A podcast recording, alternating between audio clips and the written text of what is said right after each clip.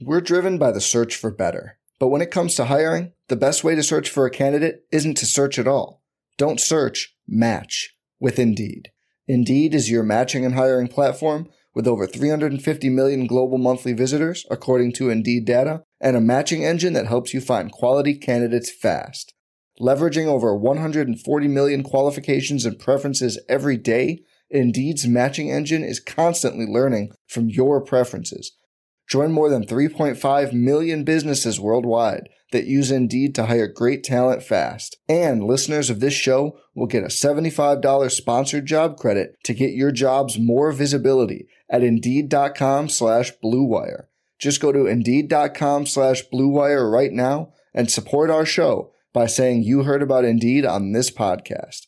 Indeed.com slash BlueWire. Terms and conditions apply. Need to hire? You need Indeed. What's up, y'all? It's Drewski, and I've teamed up with Mountain Dew to produce a hilarious new basketball podcast called The Dew Zone with Drewski. Learn the backstories of your favorite ballers and celebrities like Jamal Murray. Did you have like a favorite team? Was it the Raptors at the time or no? Was the Raptors even started around that time? Come on, bro. I ain't that old, fam. you talking like I'm 50. Taylor Rooks, A'ja Wilson, and many more. You won't want to miss this. Listen to The Dew Zone with Drewski on Apple Podcasts, Spotify, and wherever you listen to podcasts. On this week's episode of The Timeline, we have Yusuf Salim from Suns Film Room to talk about what's wrong with the Phoenix Suns.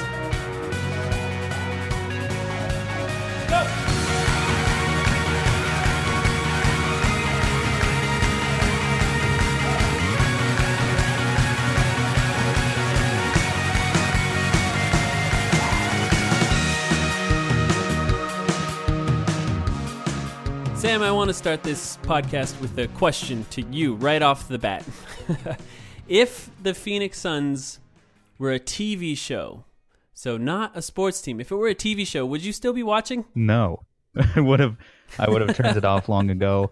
Um, remember our last episode, Mike, when I predicted that we could pull off a win against the Lakers?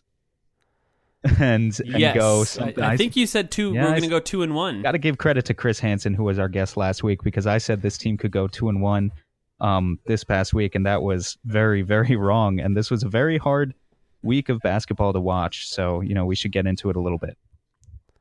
Yeah, of course. There's no predicting that Devin Booker would go down with a ham hamstring strain. I think they're calling it at this point. So no predicting that, but. Uh, Let's. Uh, we have a guest this week. Let's bring on Yusuf Salim. Yusuf Salim runs the Suns Film Room Twitter account, and he's a writer for uh, Basketball Index, B-Ball Index online. Yusuf, thank you so much for joining us on the timeline. Yeah, thank you for having me. Yusuf, you just recently this week wrote an article called "Film Room: Inside the Mind of Igor Kokoshkov" for B-Ball Index. Uh, first off, that was an incredible article. I really, really enjoyed it. It's, it's, a lot like your Twitter feed for those of you who follow uh, Sun's Film Room but maybe haven't read the article yet. It's a lot like that in that it takes individual plays, it breaks down how Igor ran those plays previously and how those plays are currently being run uh, for the Suns. Now, you've been watching, obviously, you've been paying very close attention to Igor Kokoshkov so far. How do you feel about how those sets have translated to the NBA so far? Well, I mean, I thought with Igor, um, his sets, I was actually pretty surprised that he was kind of sticking to the same exact sets and even to the same exact terminology. The plays, for the most part, are the exact same terminology in terms of literally going to your double eyes, Fisher pull, chin, his in chin series, pistol series. So I thought that he would have expected to have a problem knowing the hole they have at the point guard position. Because you have to understand for Slovenia, he had Luka Doncic, Goran Dragic, who at that level are probably two of the best guards in Europe when you're playing at Eurobasket. So for him to stick with that system, knowing that Isaiah Canaan's your best point guard, is your starting point guard, I thought I thought they I thought he should have known that it's that you're going to run into a problem. I thought I also thought that you hear him say it a lot that Devin Booker is, is his primary playmaker, so I think he viewed Devin Booker as that point guard to play as Goran Dragic. So um, it it really hasn't worked out for them too well so far.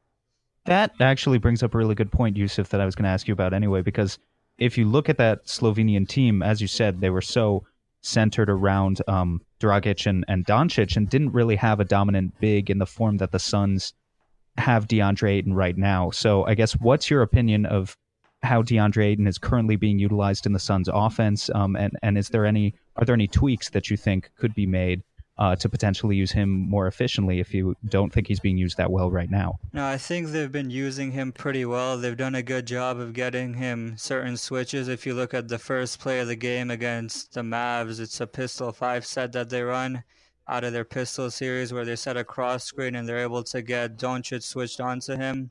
So um, a lot of that's what they run a lot for him is running different cross screens and rip screens to get smaller guys switched onto him and he's had success. So I don't agree with. I know people on Twitter a little bit are saying that you have to play through DeAndre Ayton more. I think the amount of touches they're giving him is fine. Yeah, I, I think it's less of a problem as as much as when he gets open based on some of these sets, it's been very difficult to get him the ball, especially on the roll, on the weak side roll. Uh, I mean, that's a difficult pass in general, but uh, we haven't done very well at getting him the ball. Now, do you think? Now you talked about that you were surprised that there weren't a lot of changes. Do you find that that's a criticism of Igor Kokoshkov that he hasn't maybe adjusted the offense based on not having an effective point guard, or do you think that this is just something that comes with time? Uh, you know, based on what you've seen of him so far. Well, I think most coaches really don't change that much. Um, Igor, in his first press conference, has said something along the lines of, I'm a young coach. I don't have a philosophy. Once you get experience, that's how you build your coaching philosophy. But I mean, he's stuck to the same exact stuff he ran for Slovenia. Um, I thought they had success with that only because they, like I said, they had Dragic and Luka Doncic. So um, I think you could fault him for not changing to just sticking to what he wants to do rather than focusing more on creating a system that would work without having a star point guard. Maybe we should talk about the point guard position a little bit because, you know, I don't, I don't know, uh, Yusuf, if you just got finished watching the game against OKC, but you talked about Isaiah Canaan for now has been the starting point guard. Uh, but Elie Okobo just had easily the best game of his promising career so far. He finished with 18 points, um, eight assists, and is obviously in many ways still a flawed player. Um, has tons of inexperience, um, but does have some interesting skills in his arsenal as well, certainly as a shooter that I think he showed off tonight. In sort of framing that, there's not there's obviously not a Goran Dragic on this team, but do you think that Okobo potentially uh, has that potential to maybe sort of step into uh, the role that Canaan is currently playing and, and do a little bit of a better job as the season goes on? Or do you think the Suns really need to maybe give up on this experiment early and, and look to the outside, look at trades uh, if they are going to continue running these same types of plays? Yeah, I think um, I finished well on your first part with Ellie. I think I think he's gonna be a good player. I thought they made the right choice there. I thought he was a good pick at 31, uh, where they got him in the second round. So you have to find a way to give him minutes, and I think he will produce well. But if you're looking at going out and competing against tonight, Russell Westbrook um, on Wednesday, you play two All Star players again in DeRozan and Aldridge. You play Toronto, where they got Lowry and Kawhi Leonard. So, I mean, Elie Okobo is really not going to move the needle for you that much in terms of going out there and beating those quality teams, right? So, that's when you look outside and say the point guard position is the most important position for our team. I finished that piece trying to get to that point a little bit where the Suns really haven't had to build a roster around a system. If you look around the league, a lot of successful teams between the GM and the coach, they're all on the same page in terms of knowing this is a system we're going to run and we're going to go get players that fit that system. So I think it, it kind of goes back to ownership and management if you're going to go look at a trade and knowing – can we stick with Igor for the next three years and invest in a point guard where you give up future first round picks, you give up assets, and go get a Kemba Walker, go get a high, high quality point guard, knowing that's the most important position in this offense. And we're going to trust Igor for the next three years and build around him. Yeah, it's almost like a cruel joke to to hire Igor Kokoshkov when, as you know, you followed him throughout this time at this hiring process, it's very clear that the most important position is point guard. It's almost a cruel joke to, to hire him and then not give him any sort of quality uh, point guard. Even Devin Booker, we've seen the point book as much as we want it to work. It's it's not working. It's difficult for him to uh, balance that being the most important scorer on the team and then trying to find other players. Uh, that's a point guard's job, and he hasn't really done that in his entire basketball playing career. So it's difficult for him to do that too. But what makes it really hard and, and what makes it interesting about where we're at right now is that fans tend to look at this and they want to blame someone. Uh, they say this is not going as we expected. Now, it should be said the schedule is very hard, but it's one thing to, to lose, it's another thing to get killed and lose by 20 or 20 plus points. Um, or even like today, the game that just ended with OKC, it was essentially a 20 point loss, and then it, it was cut a little closer in garbage time at the end of the game. But what makes it hard is the fans are looking for someone to blame. And there's two sides of this coin right now. There's the fans that are saying, is Igor going to be fired? This is already mm. happening, and I don't blame them because because of the past. What's happened in the past? We fired Earl Watson after three games. It's it's we have an owner that's a little bit of a loose cannon, so we don't know what's going to happen. So, as ridiculous as it seems, talking about firing Igor has already started on on all ends of the internet. It's by fans, of course. It's not the media. It's by fans. And then there's the other side of it that says, well, how do we judge a coach when the most important position in his scheme is the point guard. Uh, and and and it's like what well, what's really happening here. So from your perspective, Yusuf, what I really want to know is how do you feel about Igor so far? Uh, do you feel like he's done a good job? Do you think that it takes a while to judge? I know I know that we don't have to give a warning here. Of course, this is a small sample size theater.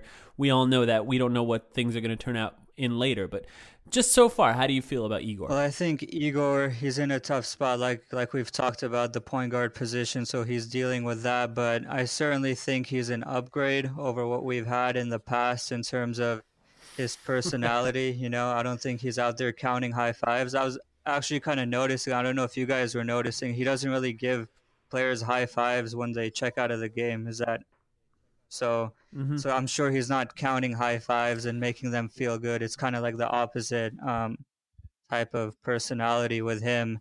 But on the as far as basketball X's and O's, his X's and O's are not holding the team back. I think from a pure talent standpoint, they just don't have it. So, I mean, if you watched Ariza tonight, um, he didn't start the second half. He looked like he was battling through some kind of injury or something's not right with him.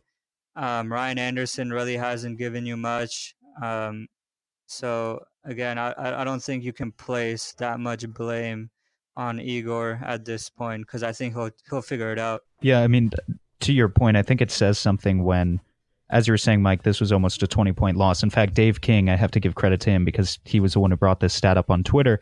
Had the Suns lost by 18 points tonight, they would have been the first team in 48 years to lose five straight games uh, by 18 or more points, and it was looking like it was going to go that way before they were able to cut it down towards the end of the game and avoid that fate. So, just in making a point of how historically bad they've been in this stretch.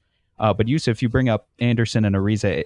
What does it say about this team when Elie Okobo and Mikal Bridges are going out there, and, and the team seems to be playing at least tonight its best basketball with those rookies on the floor because you have guys like Ariza and Anderson just struggling to hustle back on defense. Transition defense has been a huge problem for this team so far. Um, they're they're giving up the most fast break points to opponents in the league by a wide margin so far, and they're not getting many fast break points for themselves on the other end. Just you know, it it's just interesting trying to evaluate these veterans right now because it really doesn't seem like we know this isn't what these guys were on Houston uh, why why are they struggling so much right now? Is it again just the lack of a point guard? Um, is it that they just start, you know, taking their money and then they're going to run with it? Or what's your evaluation of Ariza and Anderson thus far into the season? I mean, yeah, I think a little bit, like you touched on, is a little bit of the taking their money, coming here for a year, especially with Ariza signing a one year deal for $15 million. Um, look, he shot 42%, 43% corner threes last season for Houston. This season, at least through the first couple of games, he hadn't even made a single corner three before the Laker game, and it's not like his shooting percentages are that much higher. So um, when you when you're not shooting the ball well, that in itself just leads to poor transition defense, right? Because you're giving more chances to run out in transition. Look, if you miss a corner three, that usually leads to a transition bucket on the other end, right? So they just need to shoot the ball better. Better, in my opinion. They they've had many good looks. It's not like they're taking bad shots. Um, as far as why they're missing open shots, I don't think they could tell you why either. So. Now, I have a couple stats I want to go over, and they're not fun. I'm going to warn you right now. And then, Sam, I actually want to get your opinion on this first. Uh, First of all, the Suns have the worst point differential in the NBA so far. It's uh, this is as of before the OKC game ended. I'm sure it didn't get much better. uh, it's it's we've lost by 13 or more in every game so far. That's actually worse than all of last year so far.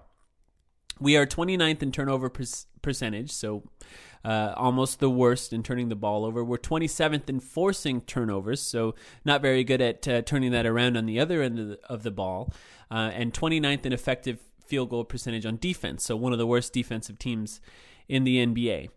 Uh, what I really want to talk about is how much of this should we be holding Igor Kokoshkov responsible for? How much of this falls onto the coach? Because there's a lot of it here. The effective field goal percentage is one thing it seems like we're getting a lot of open shots. Sam, I know you had a stat that you posted on Twitter that was about assist percentages, and and it's you sort of use that as a measurement of what Igor Kokoshkov has done so far. And I don't know if you have that stat near you. If you do, feel free to talk about it. But how do you feel about how much of this falls on Igor? Uh, yeah, I, I don't have the exact stat on me, but what I can tell you is the Suns, at least going into the OKC game tonight, were first in the league in terms of uh, percent of their field goals that were assisted, which is usually it's not perfect, but it's a, a decent measurement of the Suns are getting open looks. Um, and uh, getting good clean looks as as Yusuf was sort of alluding to earlier and getting more and more away from the isolation heavy offense the the pick and roll um, offense that they were so focused on throughout the Dragic and Bledsoe years and then certainly in the past few years with point guards like Brandon Knight where sort of just guys creating for themselves uh, and not, and not really looking for others. So look, I, I don't think too much of the blame falls on Igor Kokoshkov right now. I, I'm mostly concerned with the effort because seriously, out of some of these veterans, Tyson Chandler, I don't think has contested a single shot all season. Um, Trevor Ariza, Ryan Anderson just look plain bad. And I think some of it is going to even out. I think those corner threes are going to start falling eventually. I think for Ryan Anderson, just missing open threes isn't going to be a problem for him consistently. But it's just hard to explain right now why uh, some of these guys just look so bad on the court when I don't really think it's the system that is to blame. Well, Yusuf, do you feel the same way? Because I, I just wonder at, at, what point do we start holding Igor accountable for these types of things? And I'll, and I'll talk about how I feel about that after, after you, Yusuf. But what, what do you think about that? Well, I think if you were to ask a lot of the players in the locker room, um, like their respect level for Igor is probably higher than some of the prior coaches we've had. Um, I'm not going to name the player, but my was one conversation with a player I've had in the past towards the end of last season when we were having this same conversation about X's and O's. He straight up told me, honestly, our players are basic as shit. So now, now, like, I mean, like, so now if I were to ask him the same question right now, I think his respect level for Igor is going to be a lot higher. Now, if your respect level for Igor is a lot higher, then why isn't the effort there, right? So, a lot of the problems are pure effort, and that's what just doesn't add up because it's not like you're playing in March and April with no reason to win. It's the first like two weeks of the season, right? So, um, that just doesn't add up the effort. That's why I think Igor's probably going to look to play the younger guys more here with Bridges and Okobo. Uh, we can certainly hope so, but I'm glad you brought that up because this is the main thing I think we can look at. Transition defense, we're one of the worst teams of all time so far this season in transition defense. You talked about missing shots and how that creates easy transition looks for the other team. And a measurement of transition defense is a measurement of effort because transition defense is effort. There's, I mean, sometimes there's a lucky run out where players are wide open, sort of cherry picking, but a lot of times it's just effort. And what I've really been thinking about lately is who should be held responsible for effort being low, especially when effort is low on young guys. Now, you talked about hopefully one of the solutions to the effort problem would be playing the young guys, and I, I kind of agree f- with that because they're playing for their career a lot more than guys like, say, Ariza and Anderson are. It's just when you think about effort, doesn't that fall on the coach?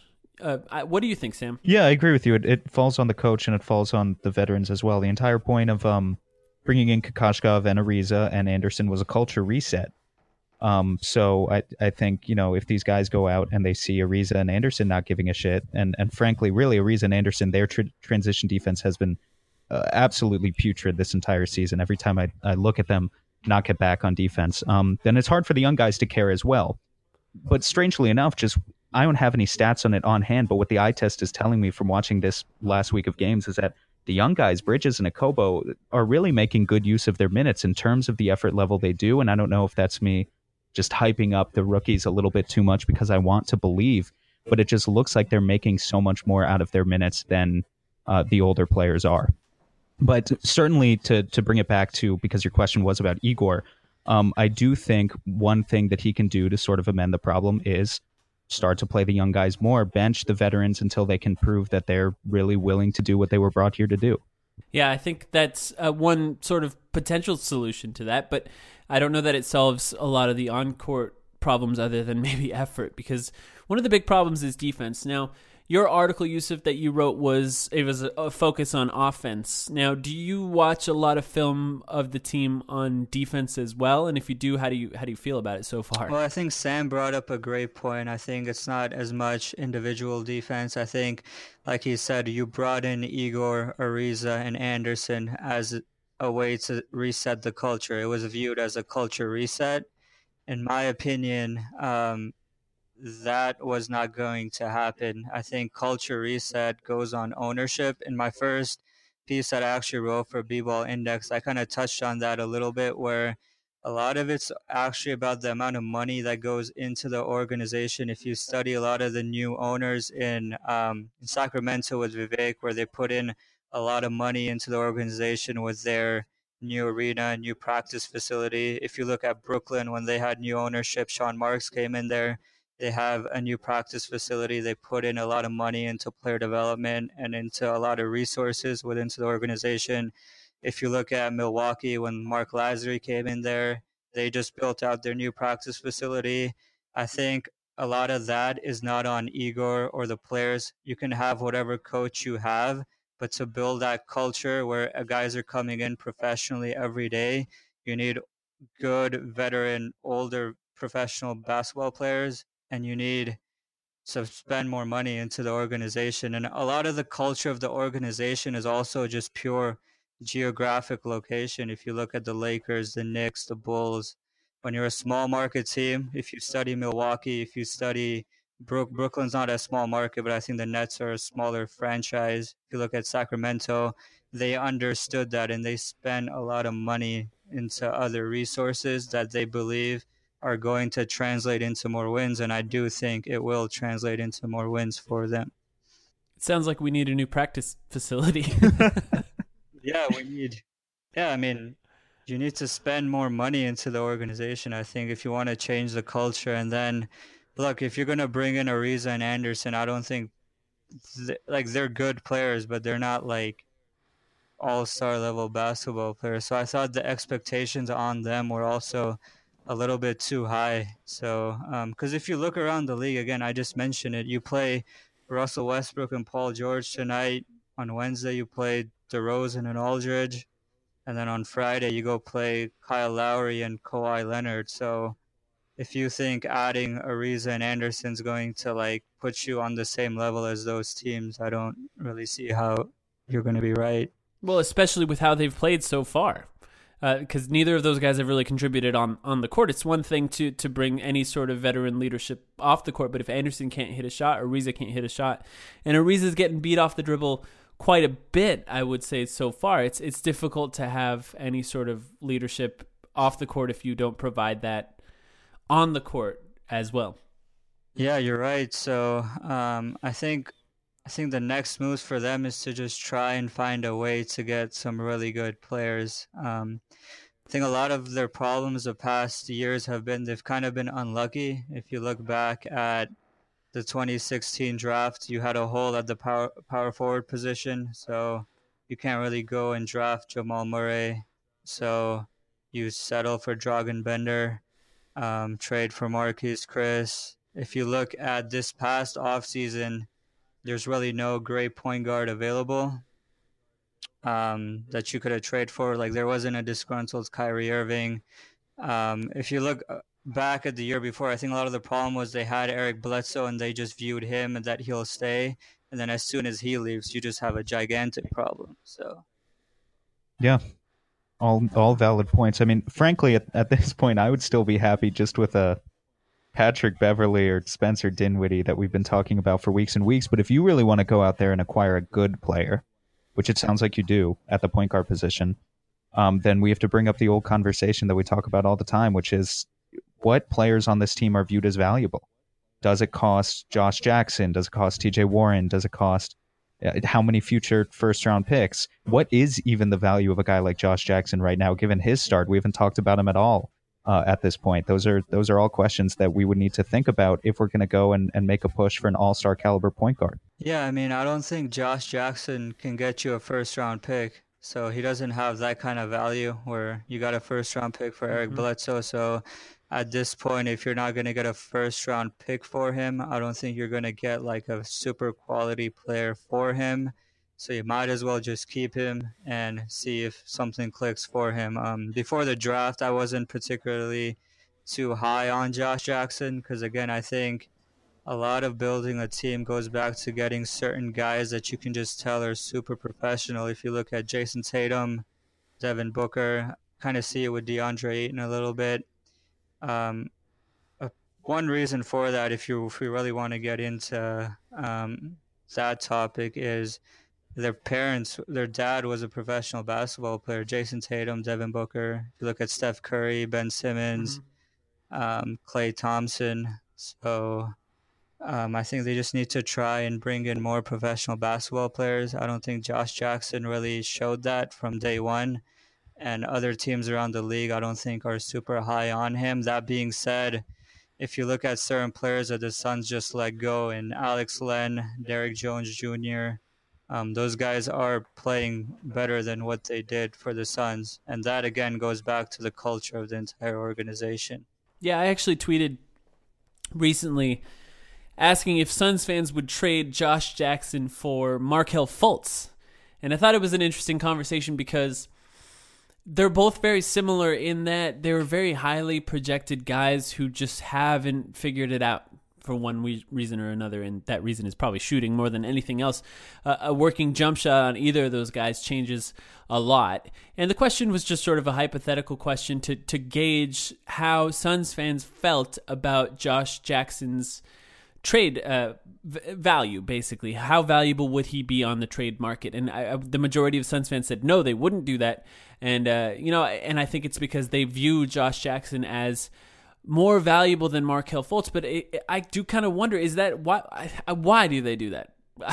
I haven't seen anything from Josh Jackson so far that really shows that. But I do want to sort of transition the conversation into the, the lineups question because a lot of the conversation and criticism that the team has taken over the course of these uh, terrible last five games uh, has been focused on the lineups that Igor Kokoskov has been playing so far. So we've seen a lot of Ariza, we've seen a lot of Anderson, we've seen a lot of Tyson Chandler.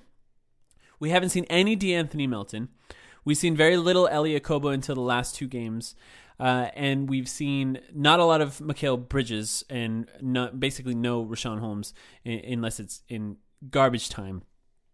Now it's it's a little frustrating to watch, and I understand why a lot of Suns fans have been frustrated because when you're getting killed, it'd be nice to see some young guys play some minutes because if you're just watching veterans who are probably not going to be on the team as early as next year, what's the point of, of watching these guys just sort of flail uh, in these games?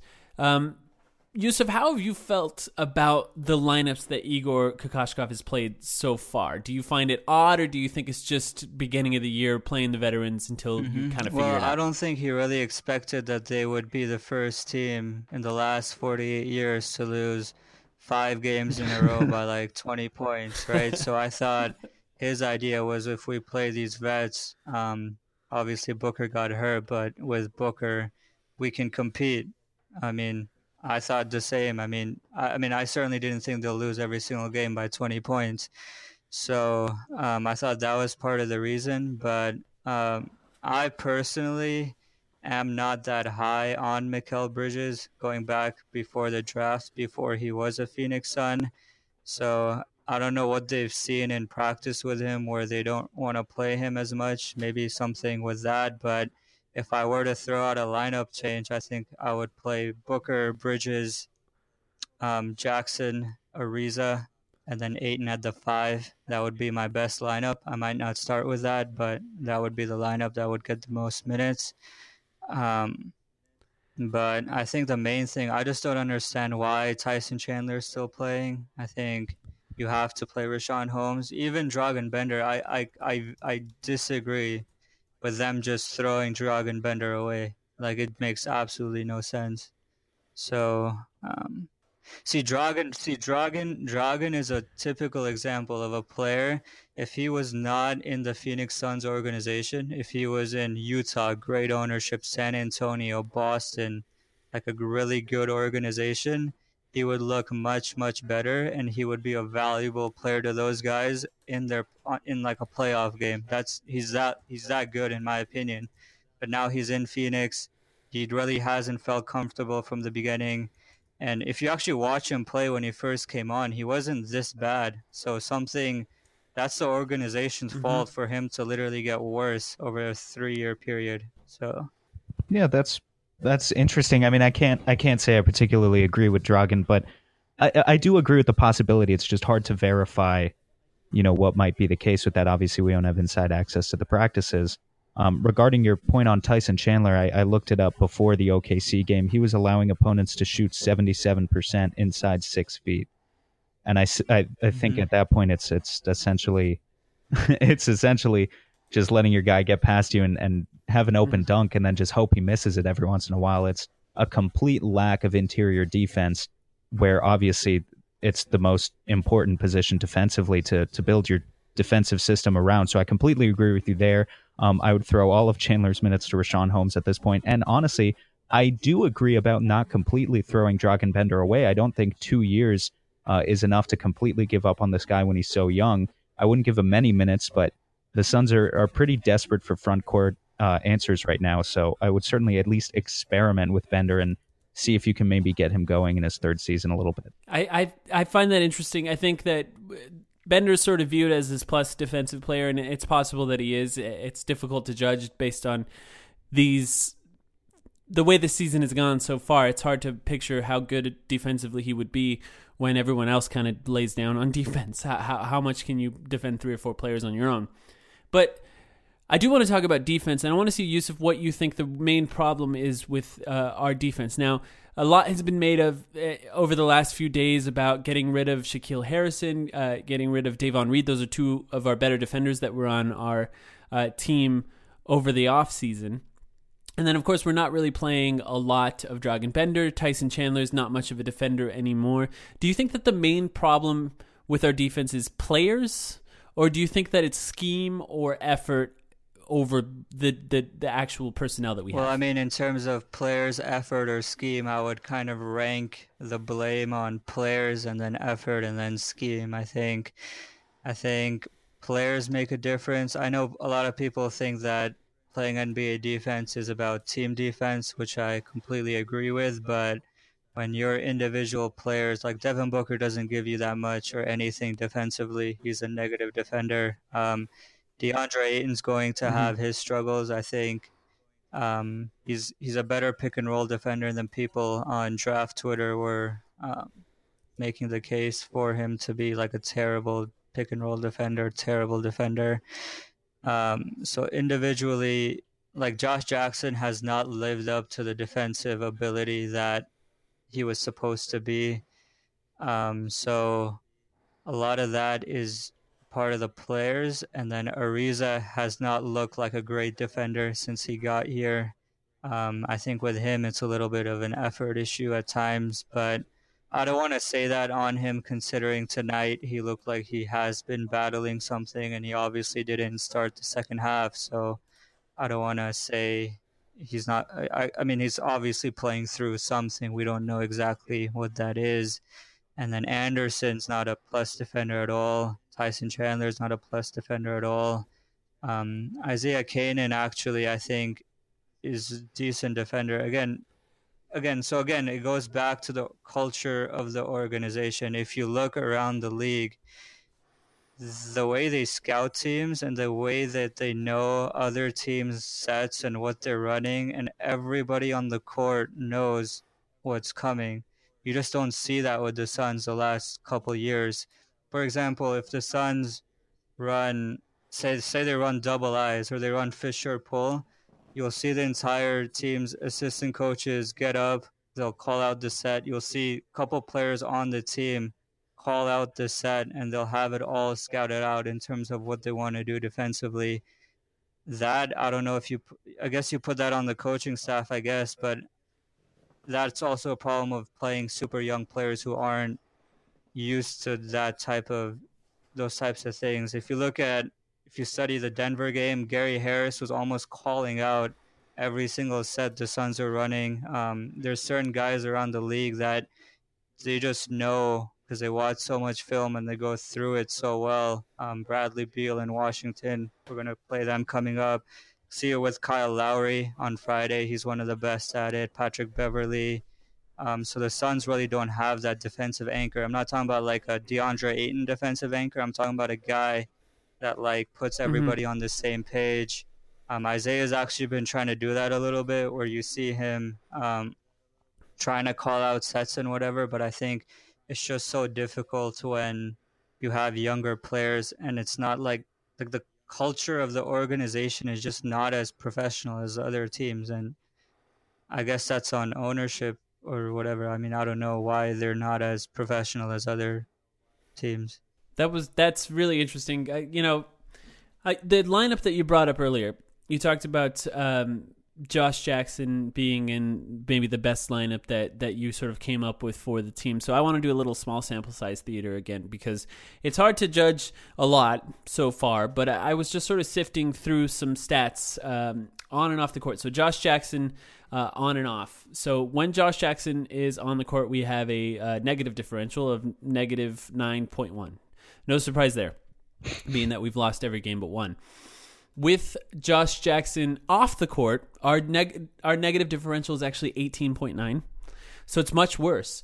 And if you actually factor in lineups where Josh Jackson's on the court and DeAndre Ayton's on the court, it actually goes to a positive differential of 6.4. So it's been really difficult to watch Josh Jackson so far in that it's been pretty bad. Let's just say that it's been pretty bad. But sort of when you dig into it a little more, maybe he's providing something that is more difficult to, to see in the uh, regular sort of box score. Maybe it's more um, these differential stats that you can kind of see it. How do you feel now? Obviously, Ayton is a big factor in all of these lineups. If you if you factor Ayton into a lot of these lineups, the differential changes drastically. But just focus on uh, Josh Jackson so far. Yusuf, how do you feel about how he's played? so far within Igor's system?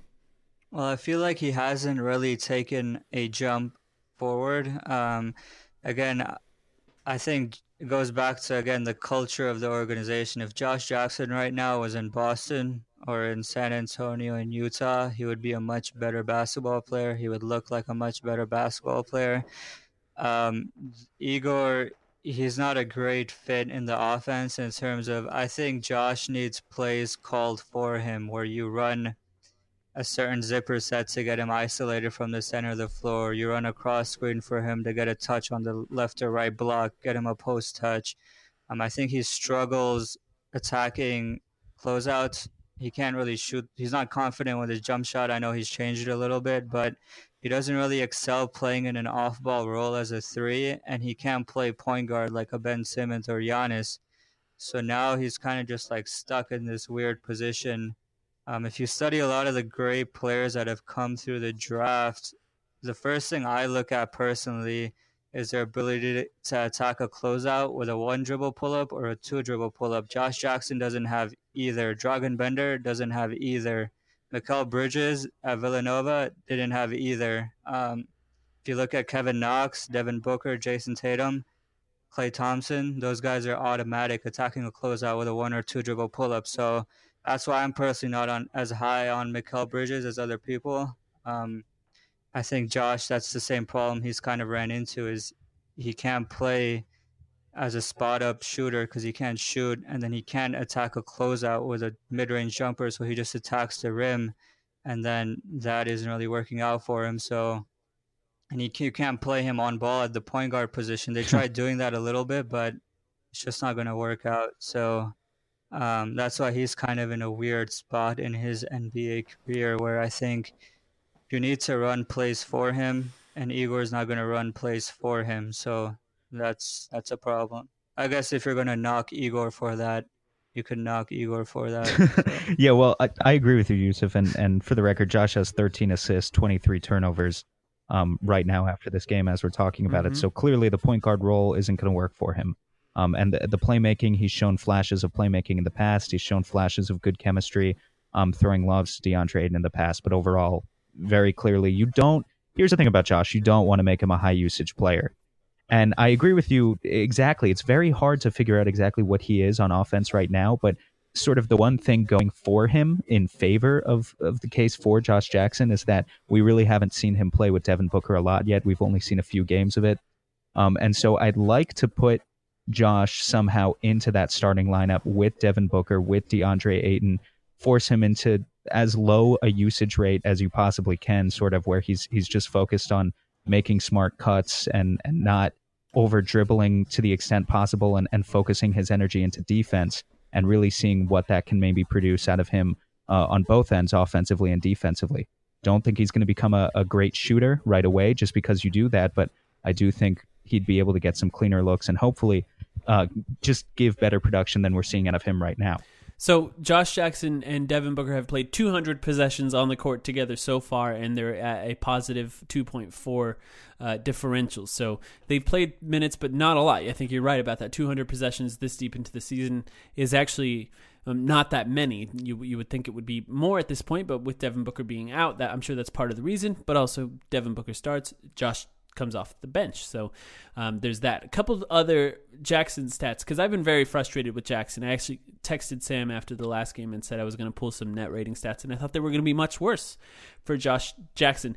I did a two man lineup. Um, sort of looking at the lineups in the NBA.com stat uh, lineups, and and the Ayton Jackson lineup is actually the best two two man lineup the Suns have. So when those two are on the court together, uh, it actually results in the highest net rating of 3.7 for if you factor in some basic uh, minimum possessions. That's that's the highest rated one. If you don't factor that in, you can look at Booker and Bridges, who've only played 17 minutes together, but they have a uh, they have a net rating, an insane one of 55, uh, a plus 55.7 per 100 possessions. So it's an insane one. Obviously, not able to be kept up. But it's just I find it interesting that what the eye test for Josh Jackson hasn't really been the same as what the stats are. Um, as far as the team actually playing well when he's on the floor. And that could come down to he's actually got a little bit of chemistry with Ayton when we haven't really seen a lot of other players that have a lot of chemistry with him so far. Now, I do want to ask you, Yusuf, though, when you just look at this season as a whole, so far, what do you think is the number one problem with the team up to this point? Uh, professionalism.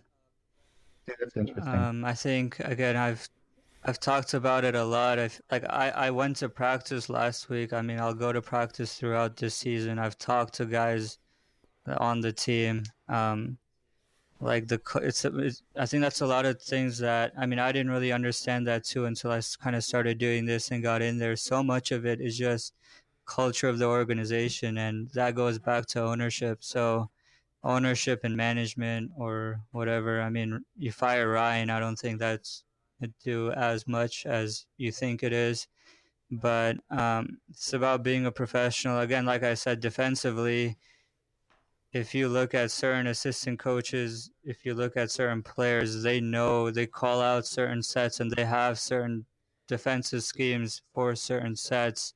Um, like Boston, for example, Brad Stevens is is the best at it because that's a part of their preparation, and um, that's that's been a problem for them. There's no excuses for such bad transition defense. That's the number one sign of a poorly coached team and a poorly ran organization is poor transition defense, and their transition defense has to be like historically bad. I don't know the numbers, but I would just say professionalism is the biggest problem. Forget about what they're running, who the players are, or whatever it is. It's just about professionalism and effort. Sam, what do you think the biggest problem is? Uh, it's a hard question to answer. Actually, Yusuf, Yeah. I'm surprised with your answer. It's a good one now that I think about it, but I wouldn't have even thought about it. Um, I probably would have told you effort on the part of uh, the veterans. I would have told you transition defense. Um, I would have told you breaking open shots. But all of these are small problems when you when you bring them up to professionalism and, and talking about how culture starts at the top. We've gone a couple of episodes now, I think, or, or maybe only one episode without talking about Robert Sarver. Um, but since Yusuf has, has mentioned it a lot this episode, I do think you have to bring it back to Robert Sarver.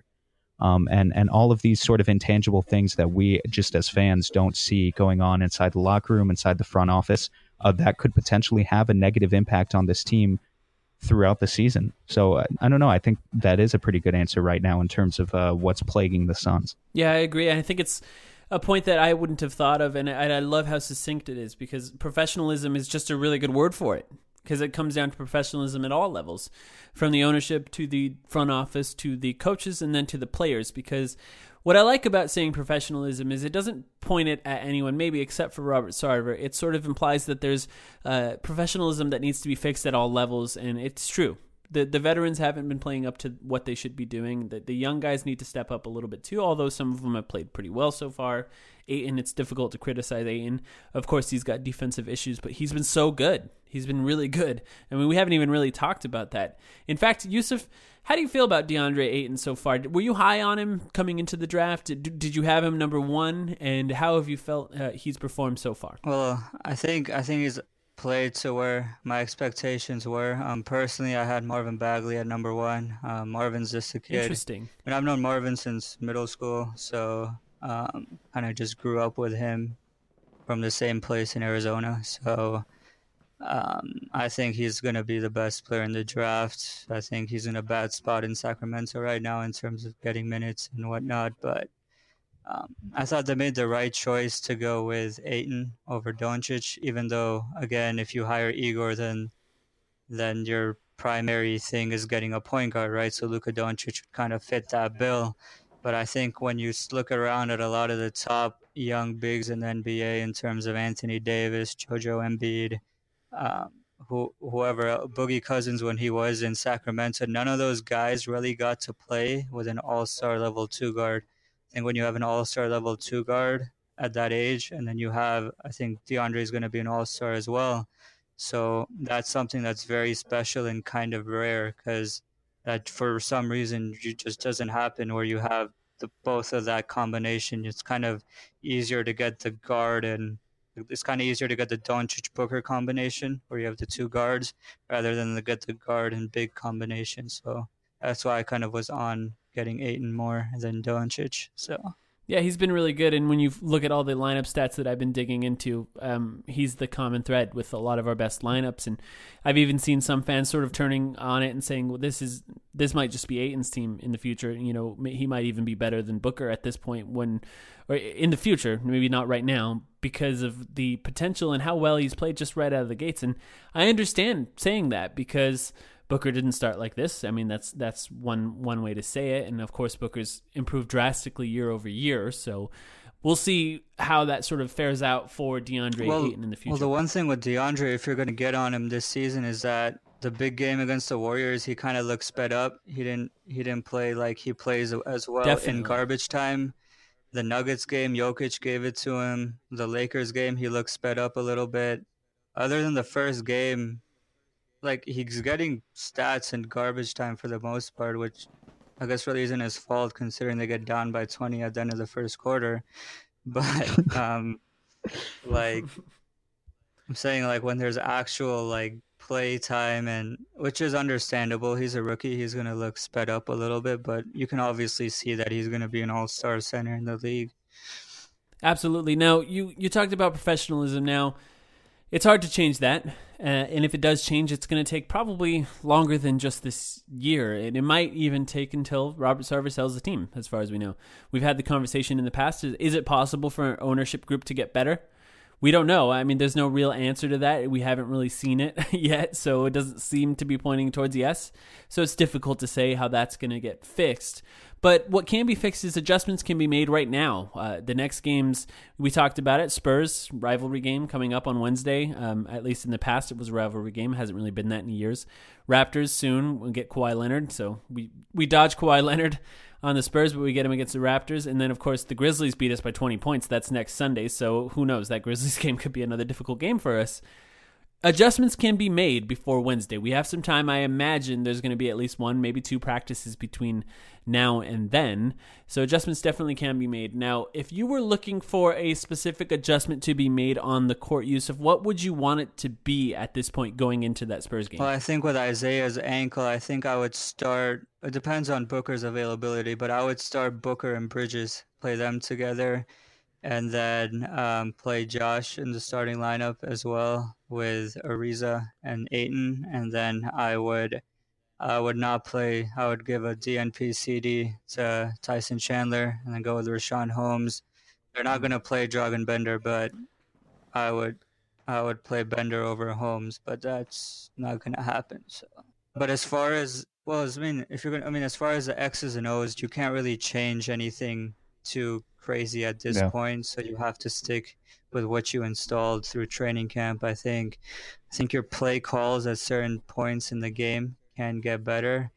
Um, I actually think they can have some success against San Antonio, considering Bryn Forbes is in their smaller guard. If you look at Booker, he does well against. If you're able to get him onto a smaller guard, like with Dallas, with Jalen Brunson, they kind of gave Jalen Brunson a welcome to the league that first game, and that was a great job by mm-hmm. Igor. I th- pointed it out in that piece where he ran a set called Fisher Pull, where they were able to get Booker switched on to Brunson.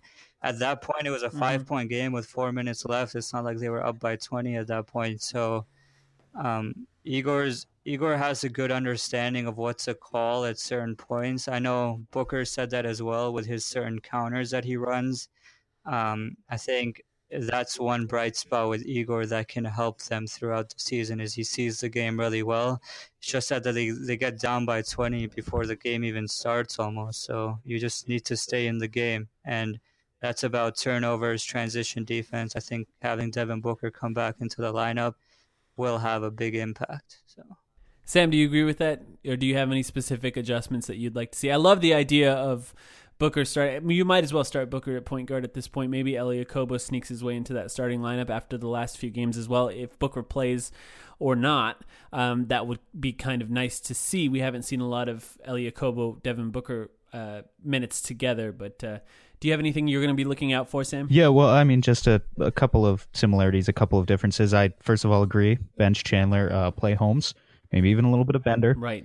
Um, I think the other interesting thing at this point, first of all, I would probably start by starting Okobo over Canaan, um, and and not be so quick to throw Booker into the point guard role if we can avoid it. Um, and and roll with a starting five of Okobo, Booker, uh, Ariza. Here's here's the interesting thing. You could go a couple of different ways. On the one hand, I said I wanted Josh Jackson in the starting five so he could play a lower usage role uh, and really get more minutes with Devin Booker and DeAndre Ayton.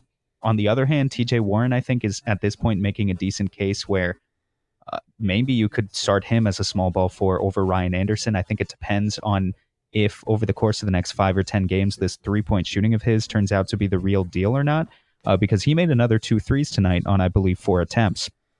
And his shot form does look a lot better. I know one of the things you were talking about in your um, article, Yusuf, was, uh, you know, for, for instance, when Igor calls out things like the zero set that he does and, and looks for um, to get shots open for a guy like Ryan Anderson that way. maybe TJ can get to the point where he's a consistent enough shooter where you can run those same sorts of sets and and even get him to be the the floor spacing guy on the court. I know it's so ridiculous for me to be saying this right It's now, true. but the thing is Ryan gives you so little else on the court that I would just like to believe Mm-hmm. if TJ's shooting can be consistent for the next 10 games or so that you could put him in that role and he would no longer have to just be exclusively a sixth man guy um, and and because he can give you a little bit more of a all around offensive game. But that might be a little bit too optimistic on my end. I don't know. Yeah, I I agree with you with Warren. I think um, he and Booker have played together in the past, whereas a lot of these guys have never even played together before. So having that chemistry certainly helps, and specifically with that zero set. Um, for Slovenia, Igor usually ran smaller guys that can attack and they can give you more than just spot up shooting. So um, again, it goes back to, but he's not running that same set for Josh Jackson, right? So that's when I go back to, if you really want Josh Jackson to take a step forward, you need to run plays for him. You can't just have him camping out and attacking closeouts. I mean, it just hasn't worked. It's not going to work. So that's why I kind of agree furthermore with your point that TJ should start. Maybe if you play Josh Jackson off the bench and run some plays for him, see what he can give you. You have to change it up. Yeah, that's I I completely agree with that as well. Now, going into this week, I just get a quick prediction from each of you. I know it's not easy to do. Um, Suns Spurs on Wednesday, Suns Raptors on Friday, Suns Grizzlies on Sunday. Sam, how many of those games do you think the Suns have a chance of winning? Uh, one.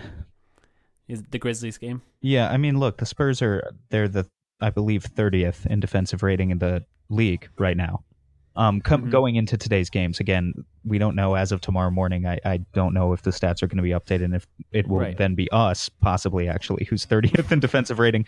Um, but like Yusuf was saying, you take advantage of a guy like Bryn Forbes. You take advantage of um, guys like Belinelli getting major minutes. Um, Pau Gasol is a surprisingly good um, defensive, not a defensive anchor, rim protector still. But if you can get him out of position to the point where he's defending the pick and roll, he's barbecue chicken. Um, and and they've got other guys on that team as well. DeMar DeRozan is not a plus defender. I don't believe Rudy Gay is a plus defender. So there are weaknesses for sure. You can absolutely take advantage of San Antonio in some spots. I still don't think they're going to stop the bleeding against them. Um, and so I would just like to see them eke out a one and two record this week. Yusuf, how do you feel about? I think I think they beat San Antonio, lose to Toronto and Memphis. Interesting. Yeah, I like pretty- that. That's I'm the one I want. Yeah. um, I like that. Well, Yusuf, thank you so much for joining us. This has been really interesting. I hope we can do this maybe more often as well with you because you got some great insight into Igor Kokoshkov, the offensive sets, and, and you have a lot of interesting opinions on the team and, and uh, them going forward. So thank you so much for joining us. Make sure everyone follow Yusuf on the uh, Suns Film Room Twitter account. I believe it's at Suns Film. And uh, of course, check out his article that if you haven't read it already, a B-ball index. And uh, I imagine you'll be writing for them every once in a while, right, Yusuf? Around five pieces a month, actually.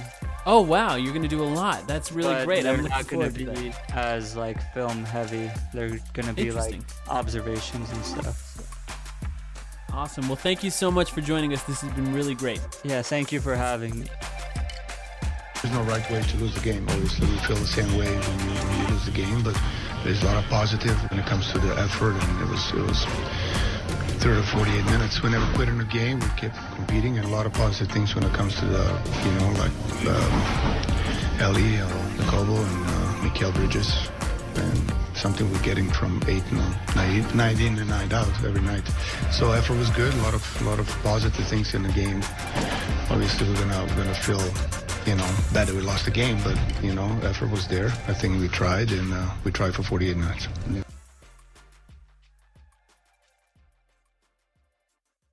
Hey, Tim Tompkins here from the Sun Solar Panel Podcast. So, you just got done listening to the Timeline Podcast. Mike and Sam do a great job. I listen to every single episode. And if you're like me, you want even more Suns content. So, since you've wrapped up this episode of the Timeline, head on over and subscribe to the Sun Solar Panel Podcast. Chances are we have a new episode that you will enjoy. The Sun Solar Panel Podcast available on iTunes, Google Play, and basically anywhere you listen to podcasts. Sugar Ray Leonard, Roberto Duran, Marvelous Marvin Hagler, and Thomas Hearns. Legends, whose four way rivalry defined one of the greatest eras in boxing history. Relive their decade of dominance in the new Showtime sports documentary, The Kings, a four part series premiering Sunday, June 6th, only on Showtime. I'm Mark Chapman. Welcome to the Planet Premier League podcast.